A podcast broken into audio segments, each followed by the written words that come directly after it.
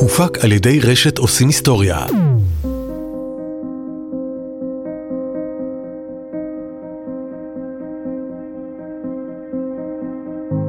יצחק פיינגרש, צוקי כפי שמכנים אותו רבים, הוא דוגמה, אם לא דגם, של המונח מלח הארץ. יליד המושב השיתופי רגבה, שבו הוא מתגורר גם היום, כמה צעדים מבית ילדותו, בית הוריו, מקימי המושב. תבנית נוף מולדתו. עם תוספת שלא מרפה ממנו, ובמידה רבה מקרינה על היומיום שלו. מלחמת יום הכיפורים. המלחמה הזאת היא אצלי בצד לאורך כל החיים. אה, לאחרונה קצת פחות, אבל עד לפני מספר שנים זה מופיע לי כמעט כל לילה. מופיע לי כל לילה.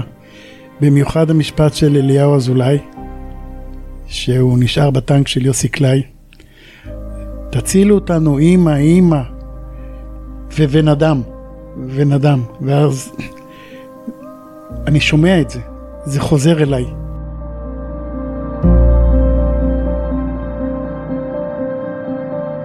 המלחמה נוכחת לא רק בתודעה של יצחק, היא קיימת בהוויה של כל בני משפחת פיינגרש. הם חיים אותה, בקיאים בה ועוסקים בה. שמי תום, אני הבן הצעיר של יצחק. אני רוצה לה, לנסות להעביר כמה האירוע הזה הוא משמעותי בבית של המשפחה שלנו, ואני חושב שעד כיתה א', ב', אולי אפילו אחרי זה, אני לא ידעתי שיום כיפור זה חג יהודי. יום כיפור היה מלחמה נוראית, שמכפרים על זה בגלל שהייתה מלחמה נוראית. עד כדי כך זה היה אה, משמעותי ועוצמתי בגידול שלנו בתור ילדים או באווירה שלנו בתור, בתור משפחה.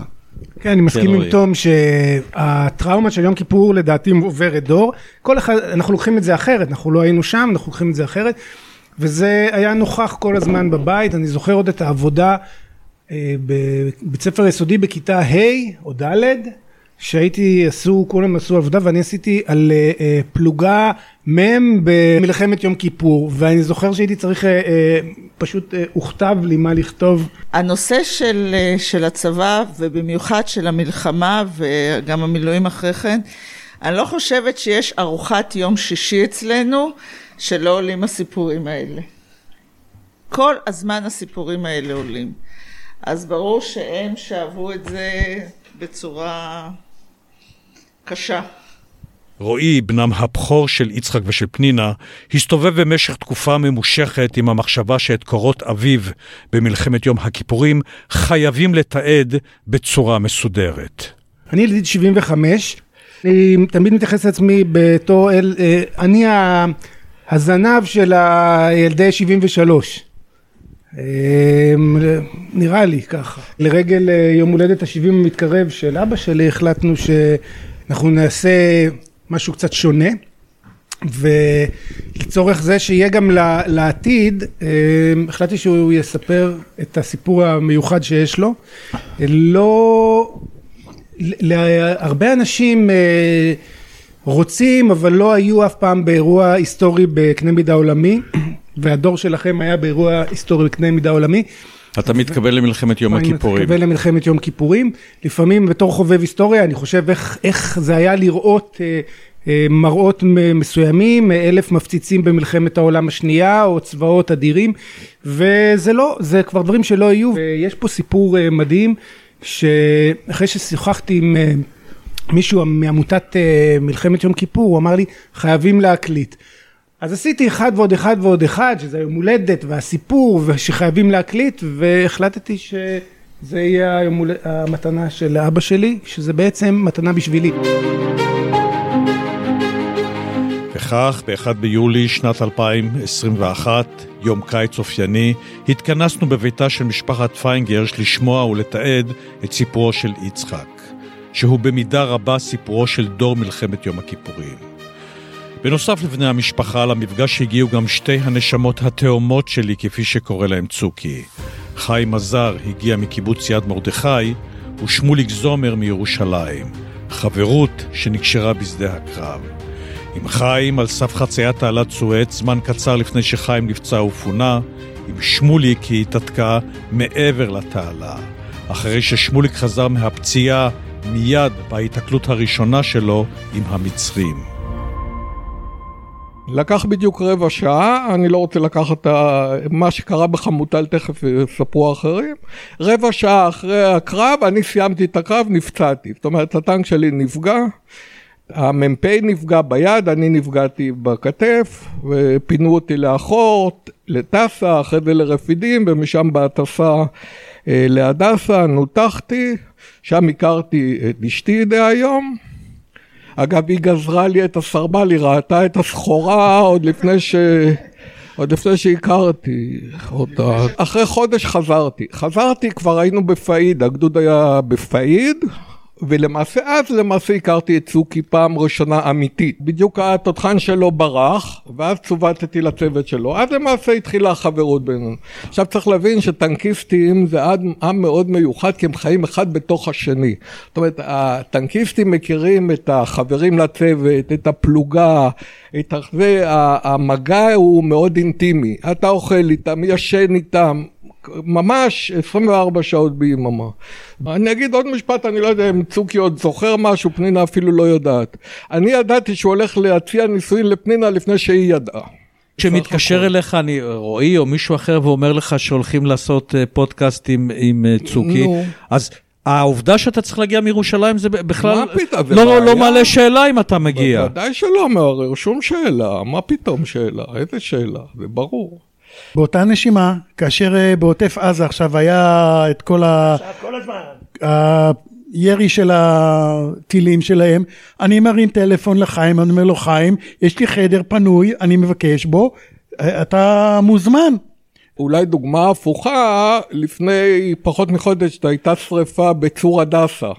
ישר קיבלתי טלפון מפנינה, מה קרה? הבן שלי גר בצור הדסה, מה קרה עם, מה קורה עם השרפה? היא יושבת בחמ"ל, היא יודעת מה נעשה בכל מקום במדינה, וישר מתקתקת שאלות. הבן שלי הגיע לגיל 18, הוא עשה שנת שירות לפני זה. אבא, לאן אתה... אני מתגייס. אז אמרתי לו, אתה יכול להתגייס לאן שאתה רוצה. אם אתה מתגייס לשריון, זה חברים לכל החיים. ככה אמרתי לו. בסוף הוא הלך לנחל. הבן של חיים אמנם לא הלך לשריון, אבל עוצמת החברות של צוקי, חיים ושמוליק כל כך חזקה, שהיא עברה גם לשאר בני משפחותיהם. שמוליק התחתן אחרינו עם אורנה, ואיכשהו נוצר גם קשר בינינו הנשים. ובדרך כלל, מי שומר על הקשר? הנשים. אז אנחנו באמת, אורנה ואני, חברות טובות מאז. אה, גם יש לנו שלושה ילדים, בן, בת, בן, גם להם יש בן, בת, בת, אה, כמעט באותם גילאים.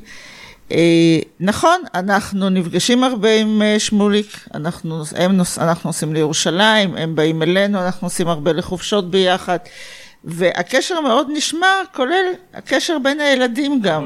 אני זוכר שאני מגיע מהצבא אל משפחת זומר, ואורנה נותנת לי את ההונדה סיביק שהייתה לה, ואני מסתובב ועדי בית, עדי זה הבת שלו, היא צעירה ממני בארבע שנים, כבר יש לה רישיון אני חושב, והיא עושה לי, אני לא מאמין, אני לא מאמינה שאימא נותנת לך את הרכב, לאסף היא לא נותנת, הבן הגדול שלו, אז, ודבר שני על אורנה, אה, חבר טוב שלי, חבר שגדלתי, הוא גם, אה, מכירים, שחבר שלי משרת במחסום בבית לחם, אז אורנה בדרך לעבודה הייתה מביאה לו חבילות, כי הוא חבר שלי.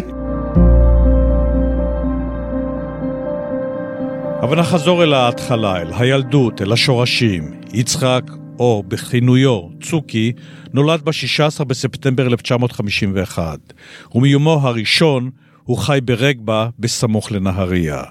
מושב שיתופי שהקימו בשנת 1946 עולים מגרמניה. משוחררי גדוד הנדסה בצבא הבריטי. משפחה יקית, אבא, אימא ושני זוגות תאומים. לצוק יש אחות תאומה ועוד זוג אחיות תאומות מבוגרות ממנו ב-14 שנים. ומשמעת ברזל. כלל הידוע של היקים, שבין 2 ל-4 לא מסתובבים בחוץ, והמושג שלפשטונדה, שזה השנת צהריים של ההורים, זה קדוש. לא שומעים רדיו ולא משחקים עם כדור, בטח לא מקפיצים כדור בחוץ. שלב שטונדה זה קדוש, ועוד, היו עוד כל מיני דברים כאלה. החברים שלי בזמן, בתקופת הילדות לא יכלו להיכנס הביתה עם הנעליים שלהם.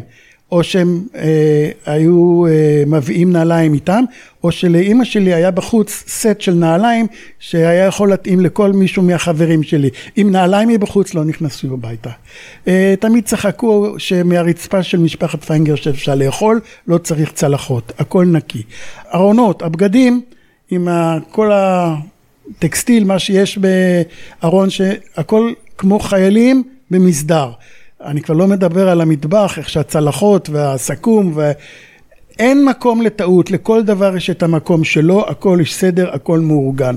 אמ, מצד אחד זאת מסגרת מאוד נוקשה, מצד שני זה עושה, אם יודעים להכיל את זה, זה עושה את החיים מאוד נוח, מאוד נוח. אני אה, היום אם אני אלך למחסן שלי ואני ארצה איזה כלי אפשר לשים לי אה, סמרטוט, לכסות לי את העיניים ואני אשלח את היד ואני אמצא את מה שאני רוצה.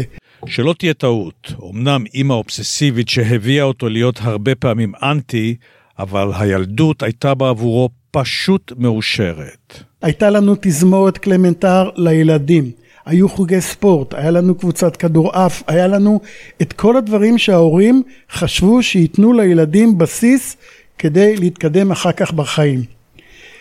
ילדות כיפית מאושרת, ילדות כיפית מאושרת. אני מסתכל אחורה, אני אומר, היה לנו כל מה שרצינו, באמת כל מה שרצינו, אפילו לפעמים קצת יותר מדי, אולי קצת יותר מדי.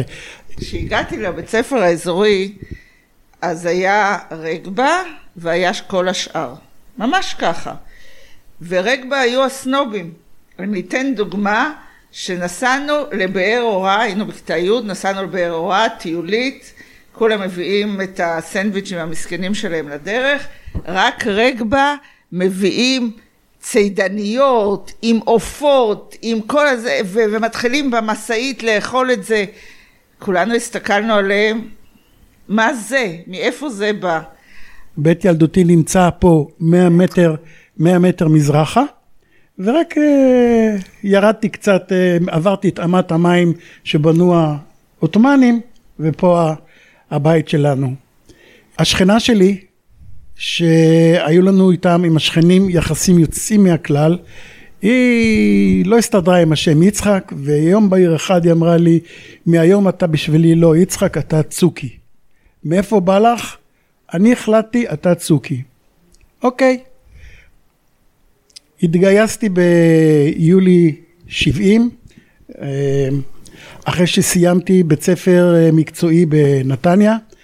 אה, אני מאוד אוהב את העבודה עם הידיים והנושא של לימודים עיוניים, בגרות, לא כל כך קסם לילד ואני ביקשתי לבוא ללמוד מקצוע והלכתי בעקבות אבא שלי שהקים את מטבחי רגבה.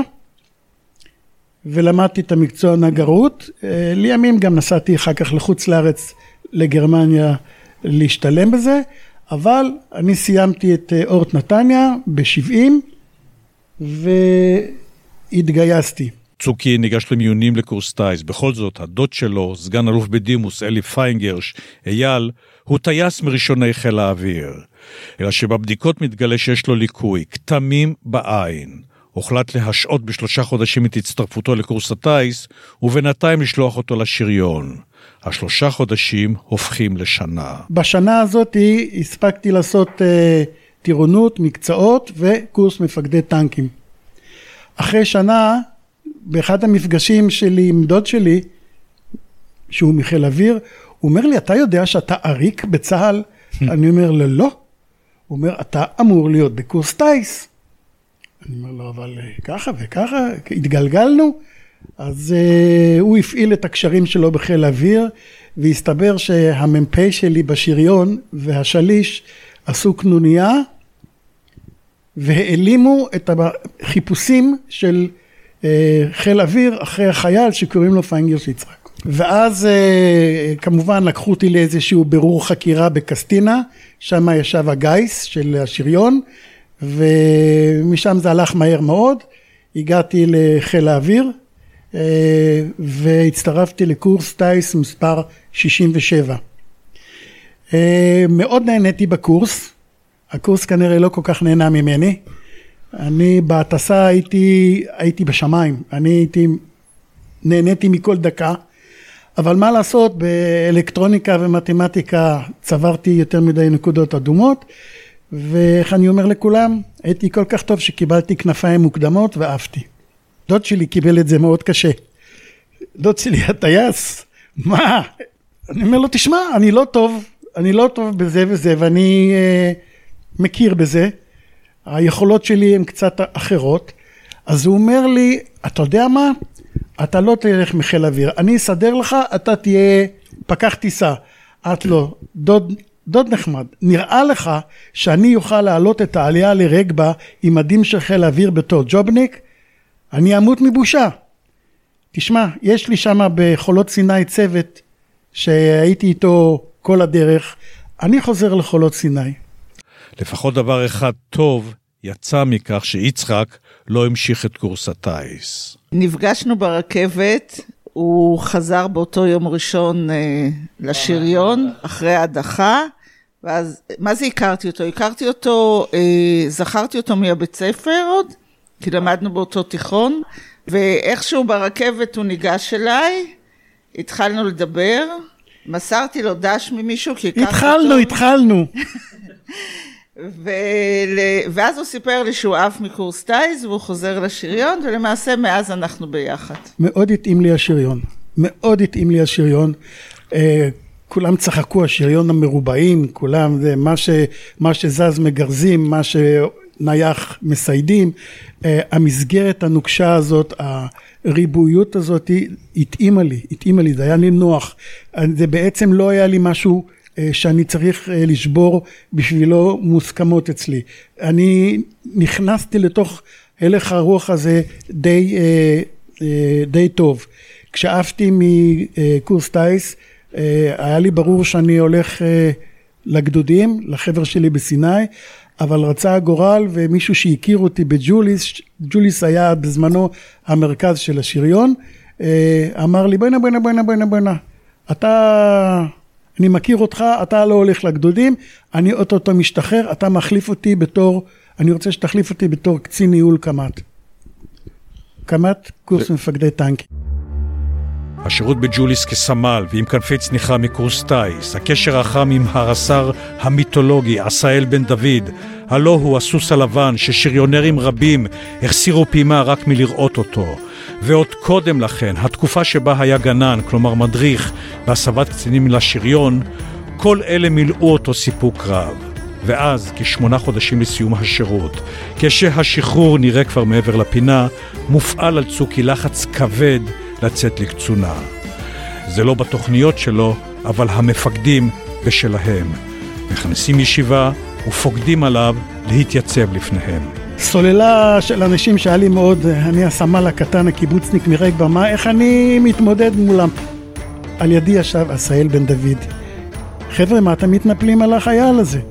מה אתם רוצים מהחיים שלו? הוא לא רוצה ללכת לקורס קצינים. אז אם הוא לא רוצה ללכת לקורס קצינים, אז הוא ילך לגדודים. אני אעשה את זה קצר, אמרתי עליי לא מאיימים. למה? הייתי, קצת חצוף, קיבוצניק חצוף. עליי לא מאיימים, אם אתם רוצים, אני אגיד לכם גם לאיזה גדוד אני רוצה ללכת. אני רוצה ללכת לגדוד הכי רחוק, גדוד 46, יושב במיתלה, והוא אחראי על המוצבים בקו התעלה, על המזח ועל הכפר, לשם תשלחו אותי. ואני חייב לומר שאם בחיל אוויר היה לי תקופה מדהימה, מדהימה, אני בחיי, אז התקופה הכי יפה שלי בצבא מבחינת אה, סדיר, היה השמונה חודשים האחרונים, ובמיוחד השלושה האחרונים בתעלה. בתעלה, שם זה היה בשבילי מבחינתי קייטנה אחת גדולה. ברבות השנים חבר גם כעס אל הסיפוק העצום, כעס שאולי, למעשה, התחיל לחלחל עוד שם, בחולות סיני, כשהגיע לראשונה כטנקיסט אל אזור תעלת סואץ. אני מאוד כועס על זה, ואני חושב שעבדו עלינו בעיניים בכל נושא ההתייחסות כלפי ערבים, כלפי צבאות ערב.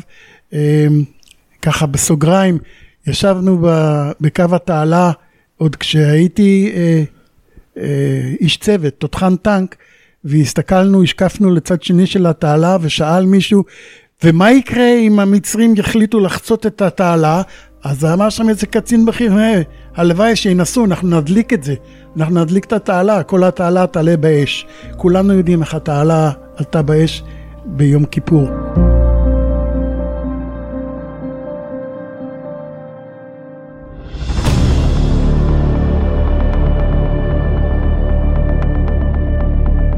ואז, כחודשיים אחרי שהשתחרר, שבת.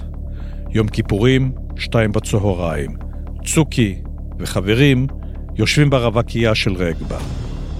אנחנו יושבים ביום שבת, שישי לעשירי 73, ושומעים אה, תקליט ממערכת סטריאופונית שאחד החברים בנה. תקליט של שירלי בסי. וכולנו מתמוגגים על זה, ופתאום סרנה נוראית שיצאה מ-20 מטר מהחדר, מהמגדל, שם היה השופרות של הסרנה, ולא הבנו, שניות ראשונות לא הבנו מה קורה, ומישהו צעק, אחד החבר'ה צעק, תפתחו רדיו, תפתחו רדיו. פתחנו רדיו, אתם זוכרים, היו אז פעם טרנזיסטורים? אז פתחנו את הטרנזיסטור, ואני שומע את ה... אה, מתחילים אה, לעשות קריאה, אה, מה שנקרא קריאה קולית ברדיו, ויש סיסמאות, ואני חושב שהסיסמה שלנו הייתה שבר ענן. אני זוכר שאמרתי, חבר'ה, קוראים לי, אני הולך לקחת את התרמיל מהבית. בארבע וחצי, באוטובוס שלקח אותנו בדרך לשדה תימן. שם מצפה לנו אכזבה. הטנקים שהיו אמורים להיות אה, אה, באחסנה יבשה או באיזשהו מאגר חירום עבור אה, בדיוק האירוע הזה, לא היו שם. במילים פשוטות, בלגן מוחלט. טנקים שהיו אמורים להיות בימ"ח כשירים למצב חירום למלחמה, נעלמו, נלקחו מהימ"ח עוד קודם לכן למשימות אחרות. מתחילים לאלתר טנקים מכל הבא ליד, מזוודים אותם חלקית, אין מקלעים, אין סרבלים, צוקי בכלל נשאר על אזרחי, וכך יורדים על זחלים כל הדרך הארוכה מהימ"ח בשדה תימן לסיני, לאזור טאסה. יום שני, שמונה באוקטובר, יומיים מאז פרוץ הקרבות. הצבא המצרי מבסס את האחיזה בגדה המזרחית של התעלה. הוא ממשיך להתקדם בתוך סיני. המעוזים שעל גדות התעלה בקריסה מוחלטת קוראים, מתחננים לעזרה. צה"ל יוצא למתקפת נגד. צוקי 3ב ברשת הקשר, בתוך שער הכוח, נמצא בתנועה מבצעית אל עבר חמוטל. אותה דיונה באורך של כחמישה קילומטר וברוחב של קילומטר, שפרוסה כ-14 קילומטר ממזרח לתעלה.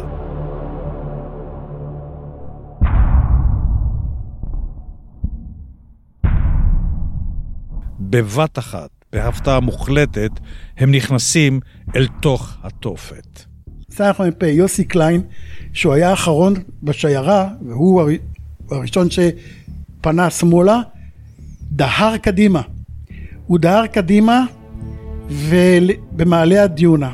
הטנקים התאמצו מאוד מאוד אה, לנסוע בדיונה הזאת, חול טובעני. לא ראינו, אני, אני לפחות, אני עכשיו מדבר מנקודה אני. אני לא ראיתי אף חייל מצרי, לא ראיתי גם שיעורים עלינו. אבל עפו מעלינו, עפו מעלינו מין נוטבים כאלה, ומלא חוטים. אני רואה את הטנק של יוסי קליין, וואו, נהיה פתאום כולו זוהר, ועוד פעם זוהר, ועוד פעם זוהר. אני ספרתי איזה, ספרתי אולי איזה שש, שש פעמים שאני רואה שהטנק, ואז קלטתי, הוא נפגע, פוגעים בו, עוד פעם ועוד פעם ועוד פעם. תסלחו לי אם אני אהיה קצת רגשן. שנייה. אני רואה את יוסי קופץ מהטנק, ידיים למעלה. את uh, מינץ, את, של... את שני אנשי הצוות האחרים קופצים החוצה, עם ידיים למעלה. חיילים מצרים באים אליהם, מטווח של שלושה ארבעה מטר, יורים ומחסלים אותם. בקשר, אני שומע את הנהג אזולאי צועק, תצילו, תצילו, וזהו. וזהו. כיוונתי את התותח שלי על המזקום, ויריתי פגז מאיך. של הטנק של הסמ"ך יוסי. מ"פ. ידעתי יוסי שהם- הסמ"ך מ"פ. ידעתי שכולם שוכבים מתים למטה, יריתי פגז מאיך, כיוון שא', היה לי בקנה מאיך, וב', מאיך הוא דו-תכליתי, הוא מפזר רסיסים, אמרתי לפחות כל המצרים שהיו שם סביבו ימותו יחד. ובאמת הטנק הזה אה, מסביבו היה אחר כך זרוע אה, גופות של אה, חיילים מצרים. מהצוות של יוסי קליין לא נשאר אף אחד בחיים. לא ראינו את זה, כי היינו בצד השני של חמוטל. אבל את ה... זה שדיבר בזה, הוא עכשיו אומר לי שזה הנהג, הוא אמר בקשר חוץ, וזה עד יום מותי אני לא אשכח. כן, גם אני. קודקוד קודקוד, תירו עליהם בעוזים. ואז פתאום שומעים ירי של טוק טוק טוק טוק טוק טוק טוק טוק, ואחרי זה קלצ'יקוב שזה רכב רכב, והוא צעק אמא, אמא, אמא. הגענו לבית חולים, ואני בבית חולים, בלילה היינו חדר שישה אנשים. 12 בלילה כולם, מה אתה צועק אמא, אמא, אמא, אמא? ככה העירו אותי. רגע, עוד שנייה. אני אה, חייב לומר, תזכרו כולם, היינו טנק עם פגזים וזהו. לא היה לנו מקלעים, לא היה לנו נשק אישי, כלום. אני אפילו הייתי עם בגדים אזרחיים, לא היה לי, כי לא היה לי אה, סרבל שהתאים לי.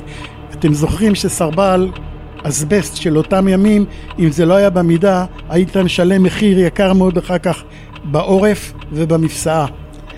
אז אני הייתי עם ג'ינס וחולצת טריקו, ואני מסתכל קצת אה, ימינה מהטנק של יוסי קליין, ואני רואה פתאום, אני לא יודע מאיפה זה בא.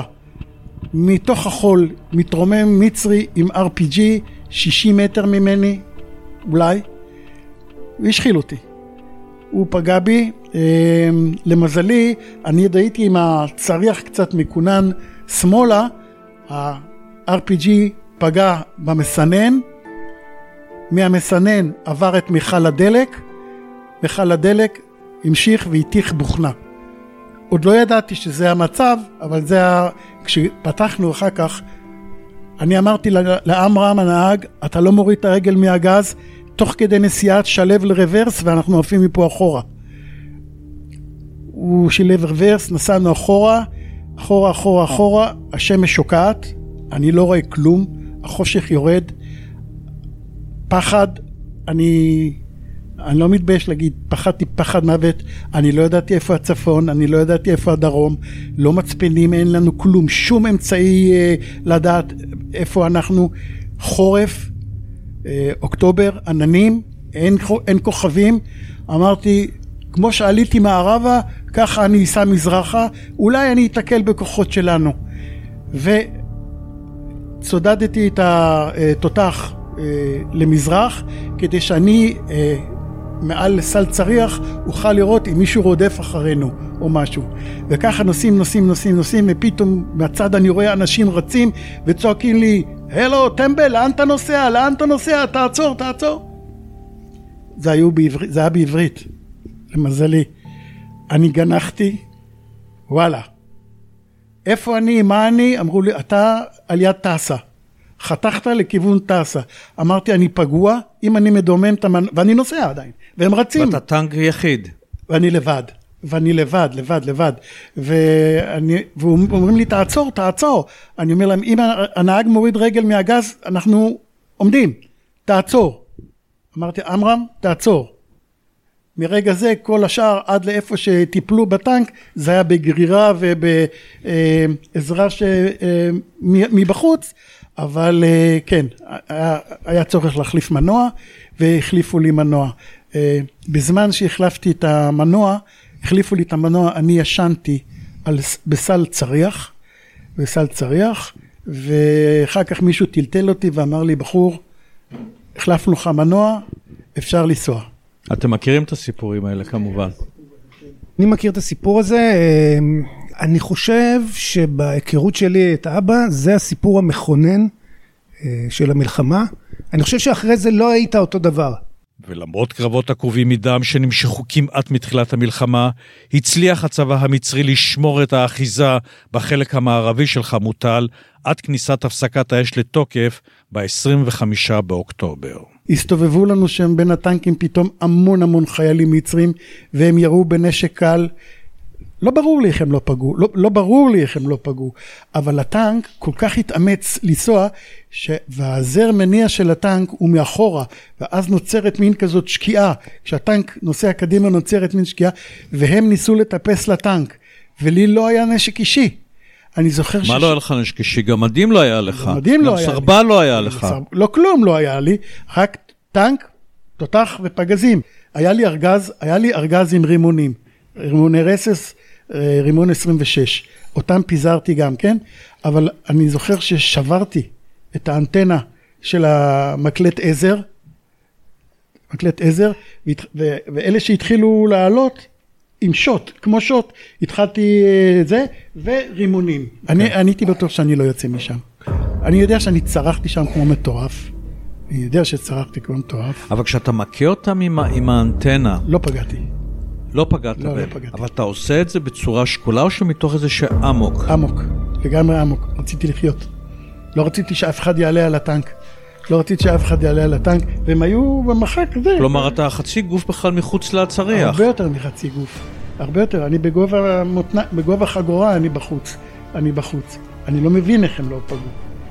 אני, אני לא מבין איך אני חזרתי משם בכלל, אבל אה, אני לא מנסה להסביר. הנה אני פה, הנה אני מספר את זה. אה, אני נורא פחדתי, הייתי ילד בן 22. הפחד הנורא, המשתק, לא מונע מצוקי לקבל ביודעין החלטה מאוד דרמטית. היה לי ארגז עם רימונים על, על הצריח, ואני פתחתי אה, זה, והיה לי מסביב לטבעת הצריח, הצריחון מפקד, היה לי רימונים. אמרתי, אני אזרוק את כולם, האחרון הוא בשבילי. ואני אמרתי לצוות, כל אחד ייקח החלטה. אני לא נופל בשבי. צוקי לא מסתפק בזיכרונות שלא מרפים, במראות שלא נמחקו, בריחות שלא נשכחו.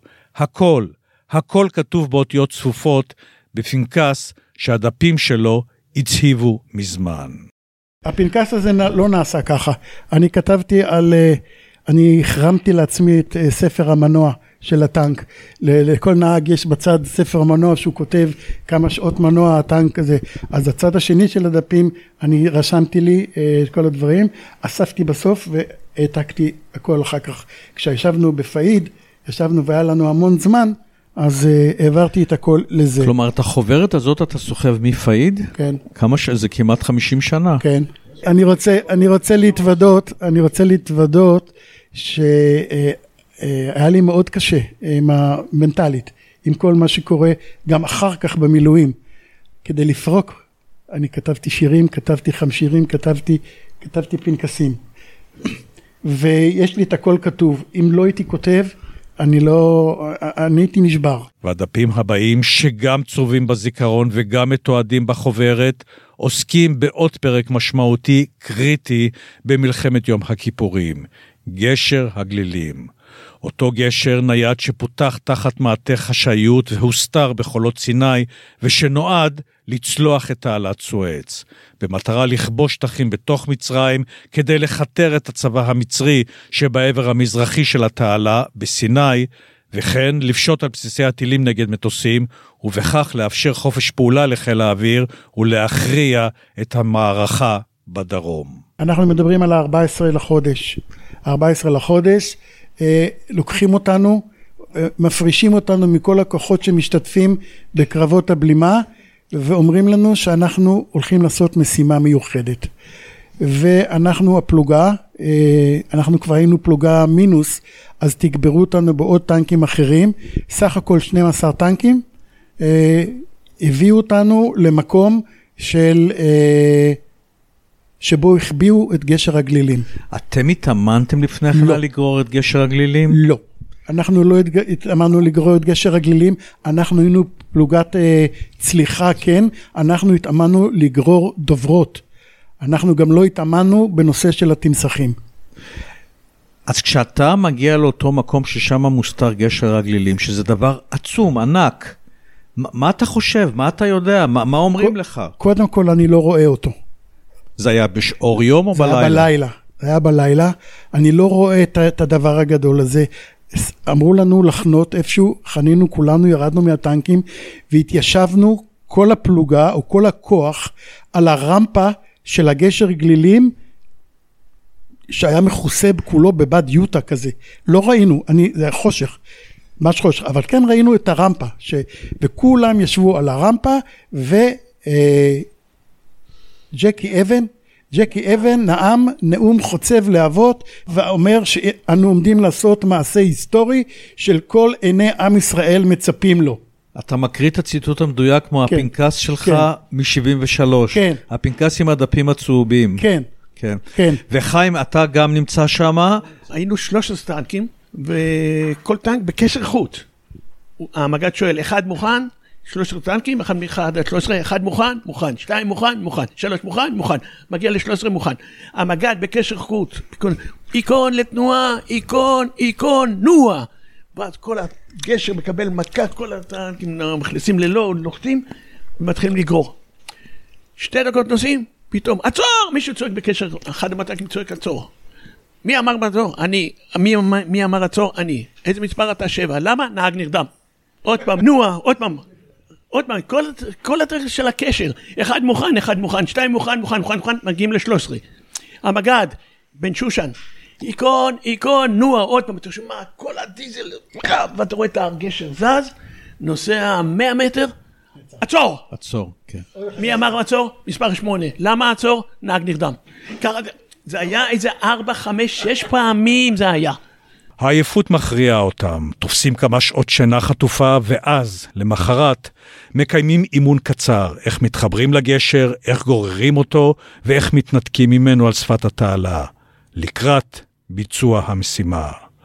מג"ד 257, המג"ד של צוקי, סגן אלוף שמעון בן שושן, נותן את הפקודה.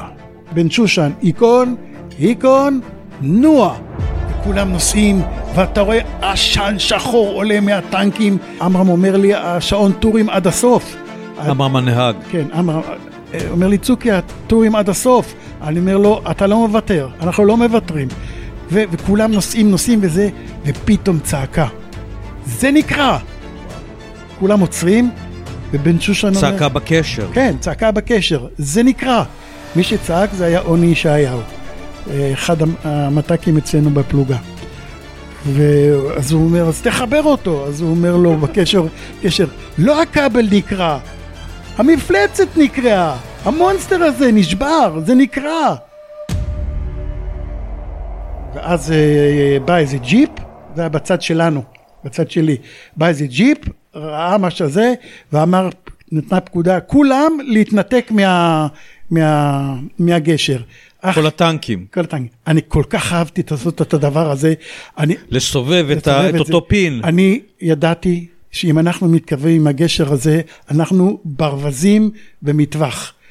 כל, זה נסע כל כך לאט, זה נסע כל כך מגושם, שאתה יודע, עם רובי אוויר היו מורידים אותנו. עם רובי אבל אוויר. זה נורא מעניין מה שאתה אומר. אני חשבתי, ואפילו רציתי לשאול את זה, אה, איך, אם לא הייתה לכם תחושת כישלון, שלא הצלחתם להביא את הגשר לתוך המים, ואתה לא. אומר לי תחושת הקלה. לא, בכלל לא כישלון. לא היה אדם יותר שמח ממני לעשות את הפעולה הזאת, להתנתק מהזה. אני הרגשתי שהגשר גלילים הזה כובל אותנו, הוא ממסמר אותי לרצפה. אני, אנחנו היינו רגילים, הפטונים זה טנק זריז. המגח הוא טנק זריז, נוסע מהר, גם בחולות, גם בזה, הוא מפתח מהירות של 30, מפתח מהירות של 30 אה, מייל שעה, אה, באמת, דוהר יפה, ופה אנחנו לא זזים. ואז התנתקנו כולנו, וכיוון שכולנו ותיקי סיני, כולנו היינו ותיקי סיני, אז המוצב שהיה ממש אה, מולנו, המוצב ש... איזה מוצב זה היה, אתה מוצב, זוכר? ל- כן, מוצב לקקן. היה שחור משחור, כיוון שהמצרים כבשו אותו ושרפו אותו. והיינו, אה, אמרו לנו, עכשיו כל אחד עצמאית נוסע לכיוון לקקן, מגיע לכביש האורך של התעלה, לוקח ימינה ומגיעים עד לחצר מוות. ואנחנו דוהרים, נוסעים, אה, פתאום נוסע, הטנק נוסע במהירות, ופתאום אני מתחיל לראות. זה, זה עושה ככה, סאגרים. זה השמלים, סאגרים, לא יודע, סאגרים, ואני רואה פתאום, הנ"טים. כן, והטנק שנוסע לפניי זה הטנק של, של חיים, אה, של המ"פ, עודד מגידו, ואני רואה כזה מגיע, ואני רואה, זה הולך להיפגש, זה הולך להיפגש, ואני צועק, ואני צועק בקשר, מקרא שמל. אבל עוד מישהו ראה את זה, והוא צעק גם כן מקרא שמל. עכשיו, כשב-VRC שניים נכנסים לקשר, אף לא שומעים אף אחד. ופרח, הטיל נכנס פנימה לתוך הטנק שלהם. חבל שלא יכולתי לצלם את זה.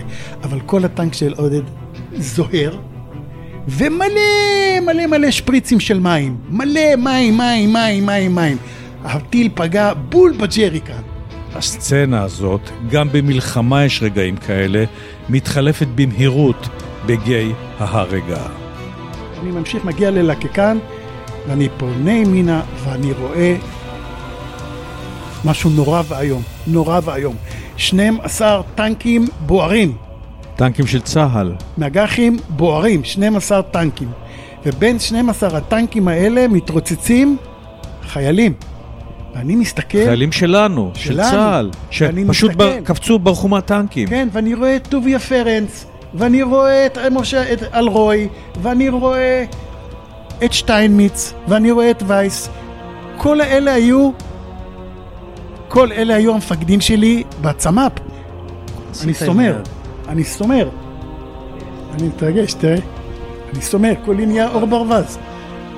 אני רואה, זה פלוגה של בית ספר לשריון, בפיקודו של אה, רפי מצפון, שנכנסה למערב שמל שם, וכולם, כל ה-12 טנקים אה, הושמדו, אבל אחד עמד והוא לא בער, אחד הוא לא מער, והם באים אליי וצועק לי, תיקח אותי, תיקח אותי. כאן 20 רות עבור. כאן תפקיד שלו שמקרא קורא לך באלה, רוצה לדבר איתך בנושא איך להיחלץ מהאזור, יענה לו באלה בו. כאן 20, האם יש רק קשר עם שלוש? לפני שמצליחים להסתלק משם, צוקי מחליט לגשת אל הטנק היחיד שלא בוער. התקרבתי לטנק הזה, אולי חמישה סנטימטר, קפצתי על הטנק, משכתי את הטנק, את המקלע מהעריסה של המפקד, צללתי פנימה, הוצאתי את המקלע 03 מהמתקון של הרזרבי, זרקתי אותם על הסיפון, אומר לעמרם, סע! עמרם נוסע, והטנק מתפוצץ. ובטנק היו אנשים? לא יודע, עד לא היום יודע. אתה לא יודע. לא הסתכלתי. נסעתי קדימה והגעתי לחצר מוות. חצר המוות, הכינוי למתחם מוקף סוללת עפר על הגדה המזרחית של תעלת סואץ, ששימש לצה"ל כבסיס לצליחה. המצרים תקפו את המתחם ללא הרף מהאוויר, בארטילריה, בקטיושות, עד להפסקת האש בחזית הדרום. לצה"ל היו מאות נפגעים, בהם יותר ממאה הרוגים וכן נזקים לציוד הצבאי. בדרך לשם צוקי מעורב באירוע שהפך לאחת התמונות האיקוניות של מלחמת יום הכיפורים. אריק שרון עם ראש חבוש בתחבושת גדולה. אתה יודע מה גרם לאריק שרון להיות שר החקלאות?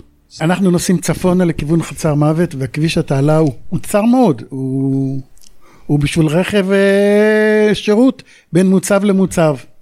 לפניי אני רואה פתאום זחל"ם, זחל"ם עם מלא אנטנות, ואני אומר לעמרם, עמרם תעקוף אותו. עמרם תעקוף אותו, תיסע, אני, אני מפחד, אני פחד מוות מהטילים האלה, שעברתי את נושא הטילים, אבל פחדתי שיש עוד, אני לא, תעקוף אותו, הוא אומר, אני לא יכול לעקוף אותו, אני אדרוס אותו. אני לא, עמרם, תעקוף אותו. אז הוא אומר, טוב, אתה אמרת, אמרת. והוא נוסע מהר, והטנק על הכביש הוא זריז מאוד, ואנחנו עוברים את הנגמש הזה, את הזחל"ם הזה, אולי חמישה סנטימטר רווח, עשרה סנטימטר רווח, בין, בין כלי לכלי, ואיך שאנחנו מגיעים ככה מול הנהג, הנהג של הנגמש הזה, זחל"ם. זחל"ם, כל כך נבהל, לקח את כל ההגה ימינה. מצד ימין יש תעלה, מצד ימין יש תעלה. ואז אני רואה מי יושב, מי עומד בזחלם הזה, ואני רואה איזה אריק שרון, בום, עם הראש לתוך הקשת האחיזה. צוקי פורס ידיים לצדדים ומתנצל, אבל צריך להמשיך הלאה במשימת הקרב. נדלק קדימה, אל מערב התעלה, אל אותו מעמד, כשהכוחות מתארגנים למסדר הסיום של פתאום עוברים שני המלחמה. אנשים, הולכים שני אנשים, אריק שרון ואיציק מרדכי. ואריק שרון מסתכל אליי, מסתכל אליי, והוא אומר לי, זה אתה? אני אומר לו, כן, זה אני. עוד פעם, סליחה. הוא אומר, לא נורא, כולנו רצינו לחיות. אריק שרון. אה, 40 למלחמת יום כיפור, אה, זה בשנת אה, ב-2013, זה כן, 40. 2013. נפגשים כל החטיבה, או כל הגדוד, ב- בלטרון, ומגיע גלעד שרון. ואני תופס את גלעד שרון, ואני אומר לו, גלעד, תקשיב, אבא שלי מספר את הסיפור הזה. מה אתה יודע על זה? הוא אומר, תקשיב, סיפרתי לו. גלעד שרון בחור, אה, יש בו משהו מקרין מאוד נחמד ומאוד אה, מרשים. אז הוא אומר לי, תקשיב, אני פעם ראשונה שומע את הסיפור הזה, לא ידעתי.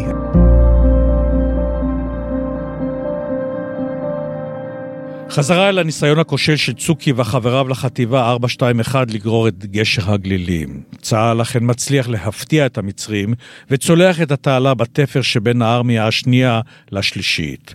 ברור שמדובר במהלך קריטי, ברור שיהיו הרבה נפגעים.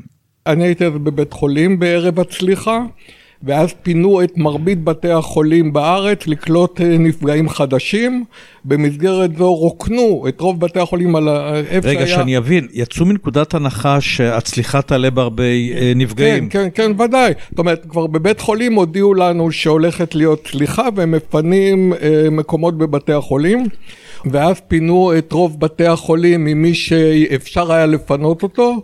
אותי באופן אישי ועוד כמוני פינו לבית גולדמינץ, שהוא היה בית הבראה עד היום אולי של צה"ל, בית הבראה בליד נתניה. והכשירו אותו למעין בית חולים המשכי, זאת אומרת אני הייתי אחרי ניתוח והעבירו אותי לשם, שגרת החיים הייתה שם בבית גולדמינס כמו בית חולים רגיל, אני הגעתי לבית חולים שערי צדק, כולו היה מפונה, מה שעבד, אה, פצועים קלים. כל מי שהגיע לש- לשערי צדק, פצועים קלים, ומחלקת יולדות. זה שתי המחלקות שעבדו. בחזית ממשיך המאמץ העילאי, הקשה, העקוב מדם, לחצות את התעלה לתוך מצרים. אני עולה על תמסך, ואנחנו שתים לכיוון מערב, לגדה המערבית של תעלת סואץ. שקט מוחלט. אף ציפור לא בשמיים, אור יום מלא. אה, אמרו לנו שבצד השני יחכו לנו הצנחנים שעברו כבר עם סאגים, סירות גומי. ואנחנו שתים, ואני אומר לח- לחבר'ה בטנק, חבר'ה, אני מבקש שקט מוחלט. אני בחיים לא עשיתי את הדבר הזה. סליחה. ה- הצליחה הזאת. הטנק, השרשר, הזחלים של הטנק, בדיוק, אבל בדיוק, על, על הגבול של התמסך, שלא נעשה אה, אה, שום טעות, זה לא מפחיד? פחד אלוהים. אה, אתה בצריח. אני עומד בחוץ בצריח כזה, בצריח. עוד יותר לעמרם- מפחיד. אני אומר לעמרם, עמרם, אתה, אתה, ב neu, אתה ב parking? אז הוא אומר לי, כן, אני ב neu- ב neutral parking. אני אומר לו, בסדר, כשאני אגיד לך, אתה מעביר ל, לראשון, ואנחנו, וכל הגז. כי היינו צריכים לעבור איזה מין, אני ראיתי שאנחנו צריכים לעבור איזה מין סוללונת כזאת. סוללת עפר. בשקט, נוסעים, נוסעים, זה משייטים, ואני רואה את החבר'ה מהנדסה כבר מתחילים אה, לבלום את, ה, את התמסך, את התמסך כדי לא להיתקל. זה שה- חבר'ה מהנדסה שכבר נמצאים בגדה המערבית. הם עושים הלוך חזור, כן. הם עושים הלוך חזור כל הזמן, על התמסך. ואני רואה את, ה, אה, את הרמפה הזאת של התמסך נוגעת בגדה המערבית של התעלה, אני אומר לעמרם, כל הגז קדימה. פו, אנחנו עולים, עולים מעל הזה, ובום, נופלים. נופלים, עוברים את הזה, ונכנסים קדימה, לפניי חורשה של אקליפטוסים, ופתאום מבית, בין האקליפטוסים קופצים החוצה צנחנים, ואומרים, אוכל, אוכל, יש לכם מים, יש לכם מים, אוכל, אוכל. עכשיו, אנחנו טנקיסטים, אנחנו מסודרים. אנחנו לוקחים את הארגזים של הפגזים ותולים את זה על סל צריח מאחורה, לכל טנק שלושה כאלה. אחד זה הבגדים, אחד זה האוכל, ואחד זה כלי מטבח. היה לי המון לחם, המון לחם, והיה לי מים. היה לי גם כמה זמן הצנחנים חצו לפניכם? הם חצו... כמה שעות לפנינו. ובלי בלי אוכל, בלי מים, הם פשוט היו כנ- רעבים וצמאים. כנראה. ואני אומר לעמרם, תעצור, הוא עוצר, ואני שומע כבר אה, קצין מאחורה, אלי ארי, אומר לי, צוקי, מה אתה עוצר? אני מוריד את הכובע VRC, כדי כי אני לא יכול ללכת עם הפתיל עם כל המערכת קשר, אני קופץ מהצריח, פותח את הארגז עם האוכל, לוקח אה, חופן של ארבעה כיכרות לחם, זורק לו ומוריד לו ג'ריקן מים. סוגר את הזה, קופץ פנימה ונוסע.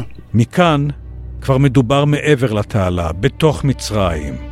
השהייה שם היא כבר משהו אחר. איום טילי הנ"ט כמעט שלא קיים. כך גם לגבי הארטילריה, הקטיושות והמרגמות. עם זאת, יש אפשרות להיתקל בחיילים מצריים נסוגים ועם הכפרים האזרחיים.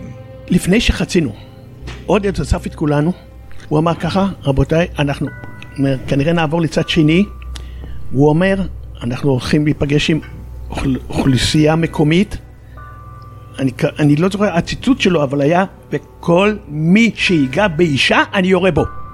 המלחמה, כל מלחמה, מציבה דילמות מוסריות שאין קשות מהן. גם צוקי וחבריו מתמודדים עם כך, תוך כדי ביצוע המשימה העיקרית שלהן על אדמת מצרים. אנחנו עוברים לצד השני, והמשימה שלנו הייתה מוגדרת by-hook וב-crook לחסל את סוללות טילי הנ"מ, ה-SA2. חיל האוויר לא יכול, לא יכול לעבור שם מבלי להשאיר מס.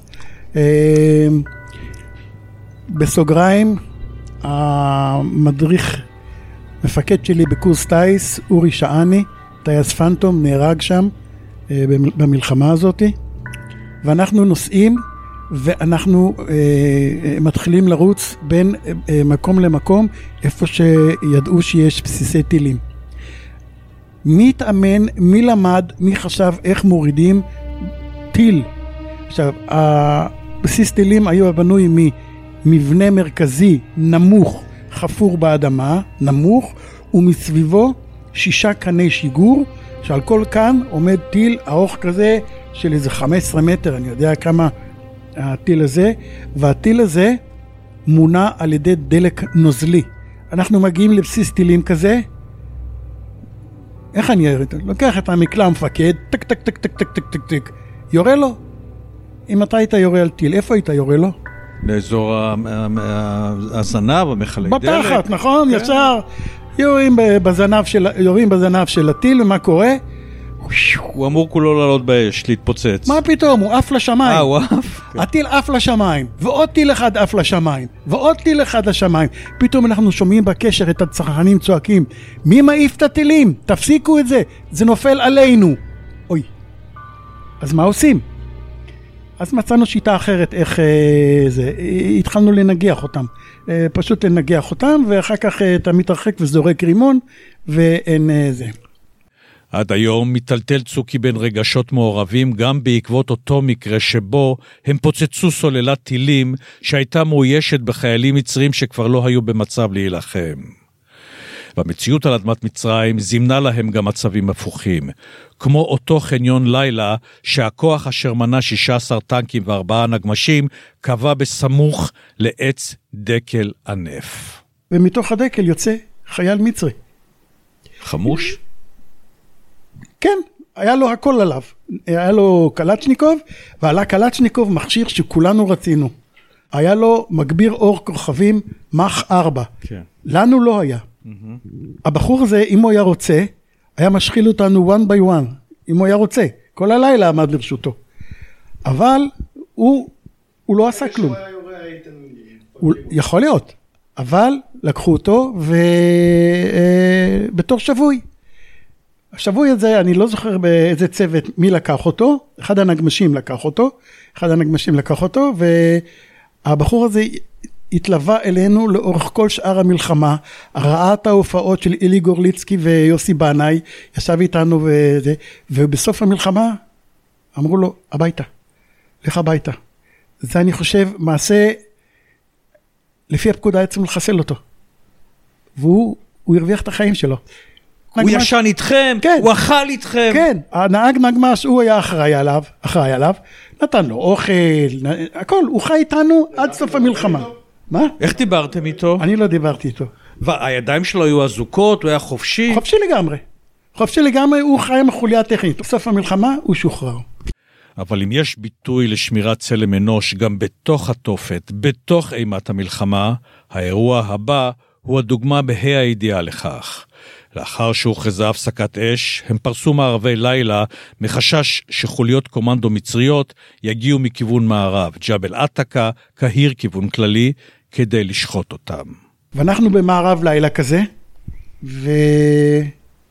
ושקט, אף אחד לא מעז ללכת על הסיפון, וכמובן שהמקלטי עזר והכל מונמכים, כי ב-VRC אם אתה משדר הודעה זה מתחיל קששט, ואתה גומר את ההודעה קששט, והכל אה, מוחלש למינימום, ופתאום בקשר, ואנחנו, וכל פעם מישהו אחד ער עם כובע VRC על הראש, ומישהו אומר פתאום, אני רואה מישהו מאחורינו, מישהו הולך מאחורינו, מישהו הולך מאחורינו, יש לו מקל, על המקל יש דגל לבן.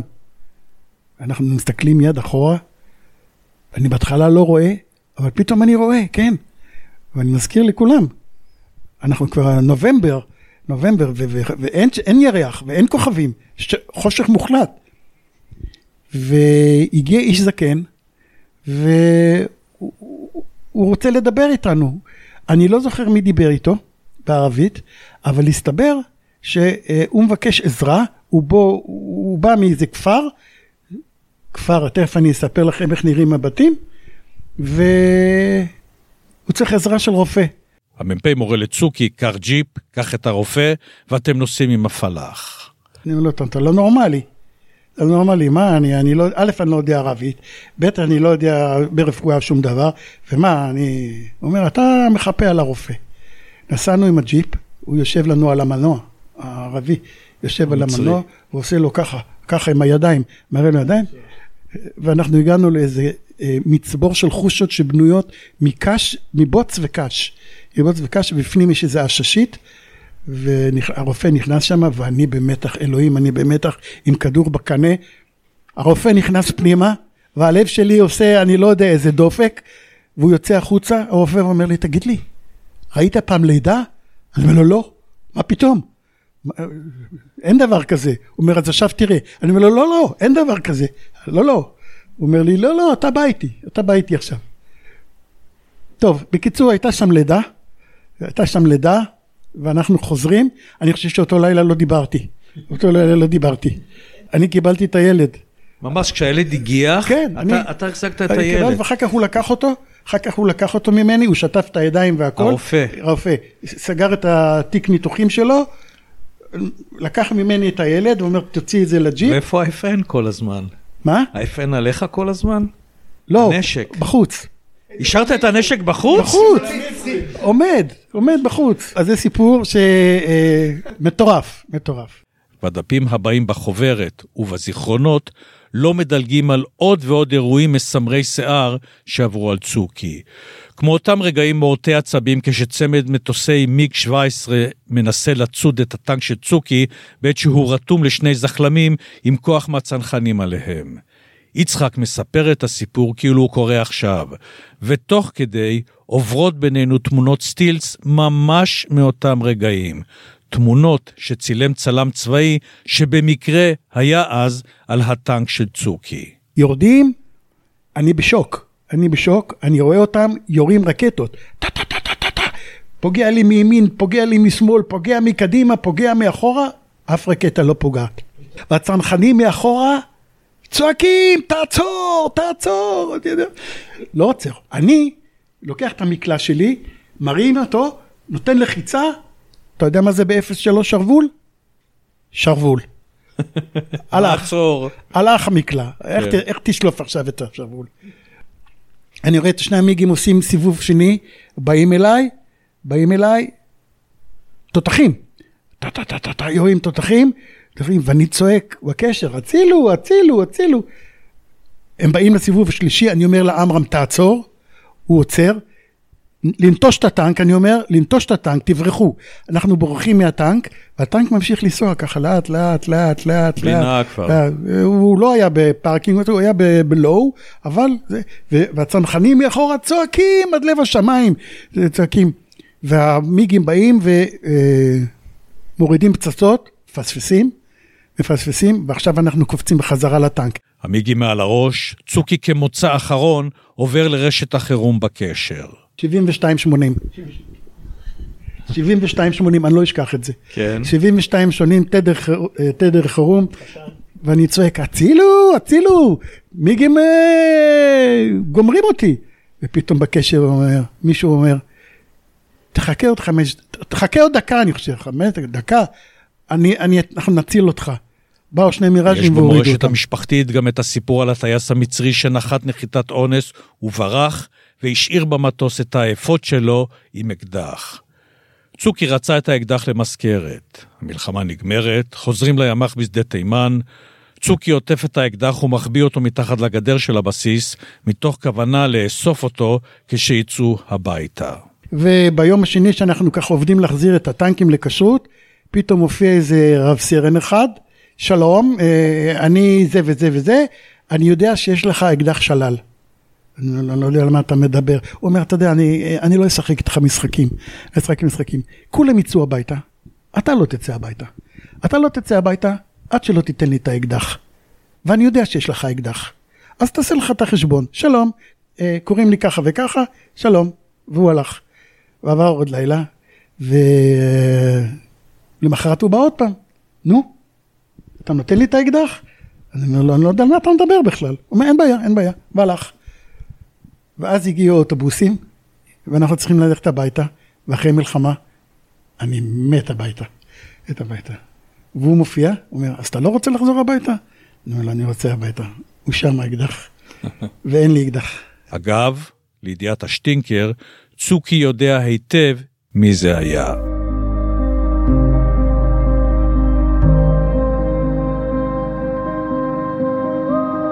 אפריל 1974, כמה חודשים אחרי המלחמה, פנינה ויצחק, כמו רבים מבני הדור שיצאו משדות הקרב הקטלניים וביקשו לחזור לנורמליות, להקים משפחות, ליצור חיים חדשים, מחליטים להינשא והולכים להירשם ברבנות בנהריה.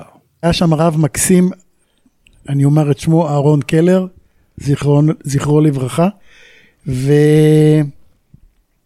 ומבקשים עדים. אני צריך אה, עדים שאני אכן רווק. אז מה, אני מביא שני חבר'ה מהמשק. הבאתי את עופר גרוסר וזאבי שוורץ. ואחד הוא סתם אה, נחמד, בסדר, חבר, אבל השני ליצן. השני ליצן. עופר, עופר ליצן. אז מגיעים לרבנות, אז הוא שואל אותו, אתה מכיר אותו? כן. איך? גדלנו יחד במשק. אתה יכול להעיד שלזאבי שואל, אתה יכול להעיד שהוא רווק? כן, אני מעיד שהוא רווק. עופר, אתה יכול להעיד שהוא רווק? הוא אומר לו, תשמע, אני לא יודע מה להגיד לך, הוא עכשיו היה מעל חצי שנה במצרים, במלחמה, לך תדע מה, אני יודע מה הוא עשה. ברבנות אין צחוקים. וואו, וואו, וואו, מה שזה היה לשכנע אותם, שזה היה ליצנות. אבל זה, זה נפתר בסוף. שבועיים לפני החתונה מסתבר לנו שיש משחק כדורגל שמתחיל בשמונה וחצי. בערב. בערב, והוא משודר, זה שידור ראשון ישיר של משחק כדורגל בטלוויזיה. טוב, מה עושים? כולם רוצים לראות כדורגל, כולל החתן. הוא הלך לרב קלר וביקש ממנו להקדים את החופה לשש. עכשיו, טקס חתונה ברגבה, אז היה דבר אה, די ארוך. היה את החופה, היה את האוכל, ואחר כך היה את ההצגה של המשק עם החופה של המשק, ושמביאים את החתן והכלה על טרקטור, ו... ומהר מהר אוכלים, מהר מהר החופה, מהר מהר אוכלים, והולכים לשבת בבית העם לראות את ההצגה. ועומדים שם חבורה על הבמה של המופיעים, וכל כך מהר, כי השעה כבר שמונה ורוצים להספיק למשחק, הם מריצים את, ה, את ההצגה במהירות, במהירות, במהירות. אנחנו בכלל לא ידענו איפה. אם תשאל אותי מה היה בחתונה, אני רק זוכרת את השכן שלנו, מריץ ניירות, ניירות, ניירות, ניירות, לא יודעת מה הם עשו, אין לי מושג מה הם עשו, אבל זה היה בחתונה. אבל היא זוכרת מצוין שביום ראשון לאחר מכן, ארבעה ימים אחרי החתונה, יצחק כבר חזרה בצבא. והיא גם זוכרת מצוין שהירח דבש שהיו אמורים לחגוג חודשיים לאחר מכן, נגמר כמעט מיד אחרי שהגיעו למלון בירושלים. יש כוננות, ויצחק שוב בדרך למילואים. ולמרות שירח הדבש השתבש, 47 שנים אחרי, פנינה ויצחק מתברכים בשלושה ילדים, רועי, נילי ותום, ועשרה נכדים. אני זוכרת, מאז שאני מכירה את סבא, שתמיד בבית יש סיפורים על חוויות שהיו לו מהצבא, סיפורים על הצבא. אני תמיד רוצה לשמוע עוד, ותמיד מתעניינת. אני חושבת שזה מבדיל אותי בין ילדים אחרים, שאני שומעת את הסיפורים האלה ויודעת מה קורה. תמיד בנסיעות הוא היה מספר, ותמיד רציתי לשמוע. זוהר, הנכדה בת ה-14, משקפת במידה רבה עד כמה בני המשפחה חיים כמעט כל פרט וכמעט כל ניואנס הקשור במה שעבר אבא-סבא במלחמת יום הכיפורים. ואם להוסיף לכך שקורותיו של יצחק נמצאים קבוע על שולחן השבת של בני משפחת פיינגרש, הרי שהשירות הצבאי של ילדיו למעשה נקבע מראש.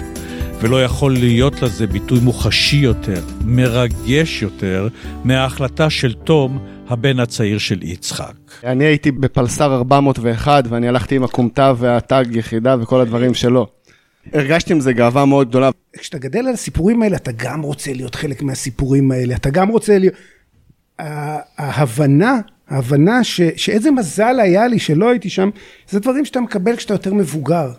שאתה חייל, אני הייתי ביחידת שמשון, שמשון התפרקה, אנחנו מדברים על שנת 95, ואיפה צה"ל בשנת 95? כולם בלבנון, ואני בא אל מתן וילנאי עוד הגיע אלינו, היה סגן הרמטכ"ל, אנחנו רוצים להגיע ללבנון, תשימו אותנו באגוז, אגוז זה יחידת בת, דרך אגב של שמשון, שחבר'ה שצעירים ממני הלכו ל... לש... ל... לא, אתם כבר יותר מדי זמן בצבא, אתם עוברים לדובדבן. היה תקופות בצבא שאתה אומר, אני הייתי יוצא הביתה עם אה, נשק, עם צולבת, סתם, למה אתה יוצא עם צולבת הביתה? כי אולי אני אתקל בבית עם אקדח, כי הייתי מסתרבב, ועוד מחסניות של האקדח. הייתי יוצא כמו איזה מחסן נשק וכל המדים שלי כתמים של שמן, כי הייתי משמן את הנשק לפני היציאה. זה הראש, כן, זה הראש, אני הולך להיתקל. אני מאוד מזדהה עם מה שרועי אומר. אמ, אני התגייסתי ב-2003, והחבר'ה שלי היו במלחמת לבנון השנייה. ואני לא חוויתי את מלחמת לבנון השנייה, אני ממש קצת לפני מלחמת לבנון השנייה, אה, היה לי קצת פציעות בגב, יותר מדי שעות במחסומים עם אה, אפוד קרמי אה, עושים את שלהם, ויצא שלא השתתפתי במלחמה. ואני שנים התהלכתי עם תחושה של... מה זה אפס יצאתי שאני לא במלחמה, כולם במלחמה וזה, והיחידה שלי נתקלה, והיו פצועים, והיה הרוגים, והיה ברדק שלם. אמ, ואני באותו זמן של המלחמה הייתי מק בקו"ם, גייסתי את אוגוסט 6. אה, ואני באתי הביתה, אה, ואני הייתי ממש שבור מזה שאני לא הולך להילחם עכשיו. אני כאילו, כל השלוש שנים אני, אני, אני אוגוסט 6, זה אני, אני מ"א עכשיו, אני מחזור אחרון. אה, ואני בא הביתה, ואבא מסתכל עליי ואני עושה לו, תשמע, אני לא מאמין שאני לא יוצא, והוא מסתכל עליי ואומר לי, שמע, עצם זה שאתה פה, אני הבן אדם הכי מאושר בעולם. יצחק, כפי שקוראים לו במשפחה, או צוקי בפי החברים, חי חיים מלאים במעש, מוקף במשפחה התומכת ובחברים קרובים. הוא לא שוכח את המלחמה ולא לגמרי השתחרר ממנה, הוא למד לחיות בצידה. אני מתפקד, אני חושב, בסדר. אה, אני מצוי במפעל מבחינה מקצועית ברמה הגבוהה ביותר בנושא של עץ. אני יכול להגיד שאני מומחה לעץ. אמ, ובחיי הקהילה במשק תורם, אה, מנסה לבדר את עצמי כמה שאפשר בנושא של כל מיני סוגי ספורט אקסטרים, אם זה צלילה, ואם זה סקי, ואם זה צניחה חופשית, ואם זה אה, עכשיו אופניים. אה, אני אה, משתדל שהמאורעות אה, העבר אה, לא יעיבו עליי, והם לא מעיבים עליי ב, ב, בקטע של הערנות יום. זה חוזר אליי בלילות. קצת פחות, בזמן האחרון אני אומר, אבל אני מודע לזה שאחת הדרכים שלי כדי לא אה, להיות מושפע לרעה מהטראומה הזאת של מלחמת יום כיפור, זה פשוט לספר. אז אה, יש כאלה שכבר קצה נפשם לשמוע את הסיפורים שלי ואת הדברים שאני עברתי. יכול להיות שבחלק מהדברים כבר מעוצמת השנים, ניואנסים, הדיוקים הם כבר לא מזל שהכל רשום לי, אה, הרוב רשום לי, אה, הדברים החשובים לפחות, יש תמונות, אה, ואני יודע שאני אסחוב את זה איתי עד היום האחרון. אני לא יודע כמה מהאוכלוסייה במדינה סובלת מהדבר הזה. וכשמופיע בטלוויזיה מקרים כמו שאנחנו שומעים על הלומי הקרב ושהמדינה לא יודעת להחזיר להם כפי ש...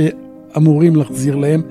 אה, אני מבין אותם, אני כואב את זה, ואני חושב שהצורה לדבר על זה, לכתוב על זה, אה, להעלות את זה, לספר את זה כמורשת לדור הבא, היא מאוד חשובה לשני הצדדים, גם לזה שחי את זה, שזה פורק אותו, ממתחים ולחצים, וגם לדור הבא, לדורות הבאים, כדי שידעו ממה, למה לא כדאי להיכנס, למה מה לא לעשות, אה, ואיך לעשות כדי שבכל זאת, זאת המדינה, ויש לי את זה כל הזמן בראש, זאת המדינה היחידה שלנו.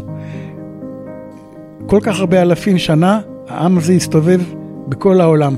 עכשיו יש לנו מדינה שלנו, וכמה חשוב לשמור אותה בשבילנו. אפילו אם כל הגויים מסביב יגידו, אל תעשו ככה וככה. אנחנו תמיד צריכים לזכור איך ומה עשו לנו בנכר. ואם זה בתקופת אשור, אם זה בתקופת האינקוויזיציה, אם זה בפרעות תחתת, ואם זה במלחמת העולם השנייה. זאת המדינה שלנו, ואין לנו מה לחפש מלבד לצאת לטייל במקומות אחרים. זאת המדינה שלנו, וככה זה מנחה אותי עד היום, גם ביחס למיעוטים שחיים פה היום. אתה רוצה לחיות במדינה שלי, לפי הכללים שלי, אהלן וסהלן. לא טוב לך? זה לא בית סוהר.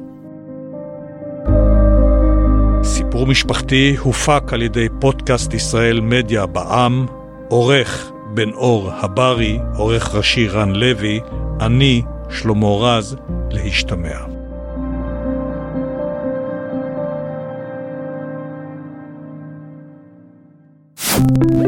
הופק על ידי רשת עושים היסטוריה.